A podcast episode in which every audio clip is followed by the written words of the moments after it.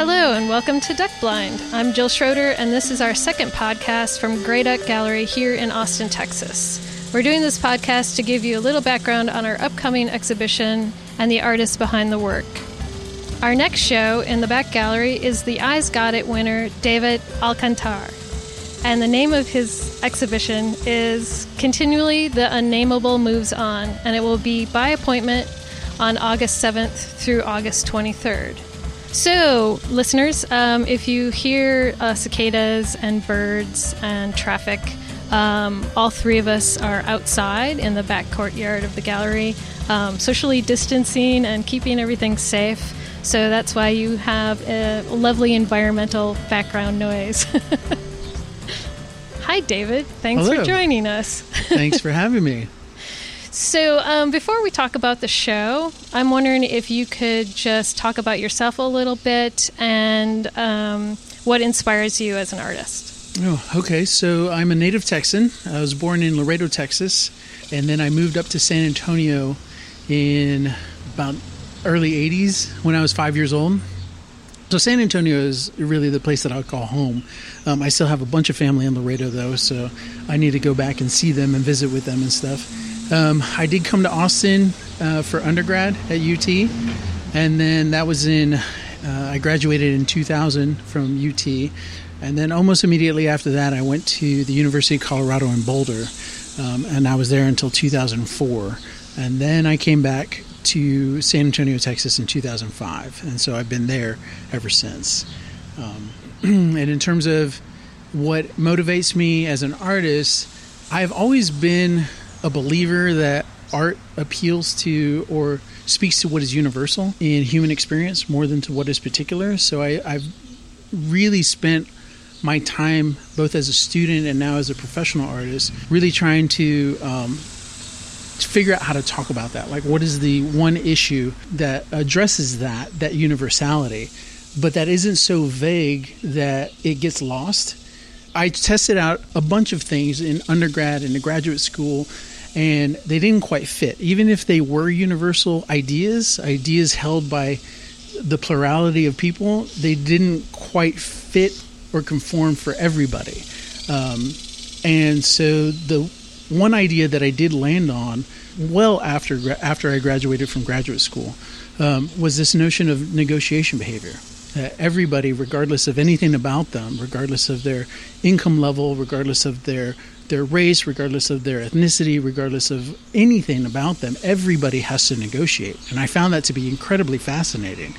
Um, but more importantly, not everybody is aware of the fact that of what they're negotiating for or how they're negotiating for it.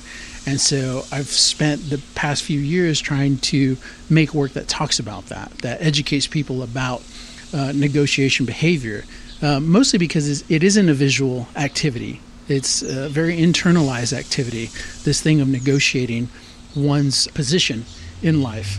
And so, how can we make work, or how can I make work that reveals that that activity? And it's been a very, very challenging, but I think it's a really interesting challenge. And so that's what I've been working on for uh, a while now. And it's it's manifested in different forms. The the work that's in the gallery is is one format in which it manifests this idea of negotiation, but I also have these two other projects that also talk about negotiation, but they look very different. So that's where I'm at. So, so in this show, the works consist of uh, a number of recurring elements. So there's arrows, decision fans, which was a new term. I didn't know that before I met you. Um, tables and text. So, can you kind of talk about what made you decide on those elements? And then I have a follow up question after that. sure. So, the arrows themselves, I'll start from like the most practical to the most metaphorical or poetic. The arrows themselves are very practical in that in a negotiation, there is this uh, direction of information or direction of exchange. If we're talking about negotiating parties, then you know you have these whether it's two or more parties, you have this exchange of information and exchange of ideas, um, concerns that are uh, going back and forth. Right, so it seemed very obvious to me to use uh, arrows as a means by which to uh, visualize that at that activity of directing this idea towards uh, whatever party is involved in the negotiation. But then after that, the decision fan is, which is what I call it, in thinking about a person or a party and that moment of choice, you have these options in front of you, and each option takes your trajectory into a different direction. And so it seemed to me that the image of a fan, not like an oscillating fan for the listeners, but more like a, an Asian fan. If you imagine the unfolding of an Asian fan and one fanning themselves, these uh, decision fans kind of look like that. And so the tips of these fans point in different directions. And when you follow the points of these tips, then it can very dramatically lead you into a completely different direction than had you decided on this other option on the other side of the fan. So hopefully that is a little bit clear for people. The tables, uh, when we think about negotiation, the image of a table seems to be a pretty obvious choice, a negotiation table. And so I use that as a, as a metaphor for that context in which that activity takes place. And when I have multiple tables piled on top of each other, then I use that as a metaphor for multiple negotiations happening simultaneously. So that's uh, kind of an explanation of all the the imagery. So those are all very straightforward images, but you also put on top of it, you know, very like watercolor colors and um, shading, and and you give it like more of a organic feel to it. Um, is there a decision process between the colors you're choosing, which are would you describe like pastel and bright? Yeah, and the shading. Like, how do you decide what colors to use? And well, I think a lot of it is uh, determined by my desire to make the drawings or the artworks not quite so diagrammatic and formal in that way. Yeah, they um, do seem more organic. Yeah, I want them to be painterly. I'm a, I'm a painter. I'm a, a draftsman, so the gesture is something that I really really like but obviously I can't get too gestural, particularly in the smaller pieces, because then it takes away from the diagrammatic aspects that I do want the audience to come away with. So, yeah, there's a, a, a balance that I'm trying to achieve by having some geometry, very specific geometry to the drawings, but also having some uh, very natural, organic uh, gestural mark making in those pieces as well. So, how how has um, all of the turmoil um, in the world right now, pandemic, um, protests, how has that affected the work that we're seeing? Well, it infiltrated. I want to say it was is pretty slow. The again, the idea of the decision fans was something that I've had since the beginning. But then when the pandemic happened and everybody went into lockdown, we're all isolating from each other, and we're very practically making decisions about how much risk we're willing to to involve ourselves in.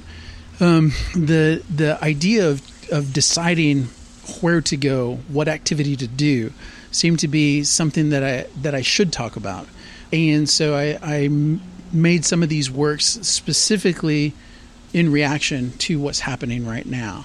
But ultimately, it's just about decision making in general. We all have to make these choices and there are consequences to these choices. And what those consequences are are going to pull us into either one trajectory or another.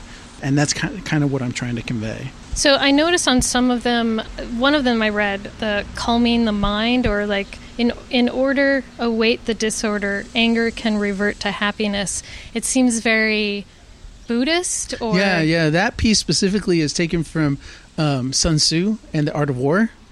And so, again, in thinking about warfare, uh, any kind of military positioning, um, there is this choice and consequence. Uh, in the case of warfare, of course, you have the very real consequence of taking lives, either the enemy's lives or your, the lives of, of your own army. So the uh, decision is is a weighty one, and right now of course, we are uh, in our own war, if you will, quote unquote, as the president likes to say, with the invisible enemy.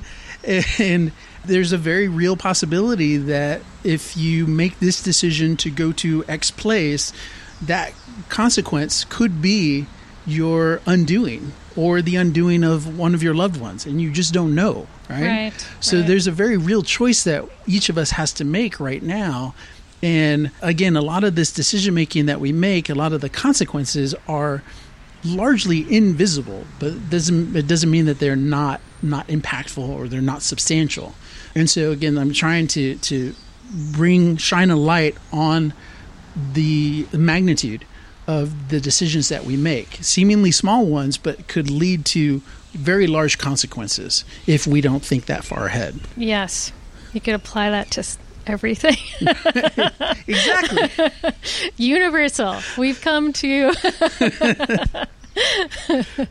um, is there anything else you want listeners to know about the show before we wrap up? well, there's I think one important aspect, and that is there's a, a one or two pieces in the show that specifically reference Jorge Luis Borges, who is the magical realist writer, uh, Argentine.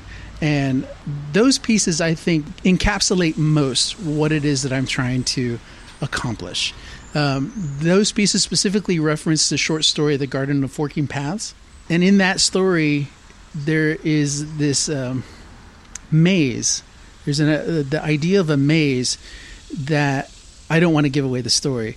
So, so there's this maze, but it also talks about uh, parallel timelines or parallel existences, and how in one timeline we are the way that we are right now, but in another timeline we are very similar but slightly different. So yeah, I would recommend to viewers to read that short story. It's actually very short, and in doing so, you, you I think you get a, a much better understanding of what my work is is about and trying to accomplish. So Perfect. Yeah. Wow. Thanks for adding that. I'm I'm glad I asked that last question. um, David, thank you so much for taking the time to talk about your work. well, thanks. I hope I hope I did well. You did fantastic. Um, I want to thank uh, David for joining me on the podcast.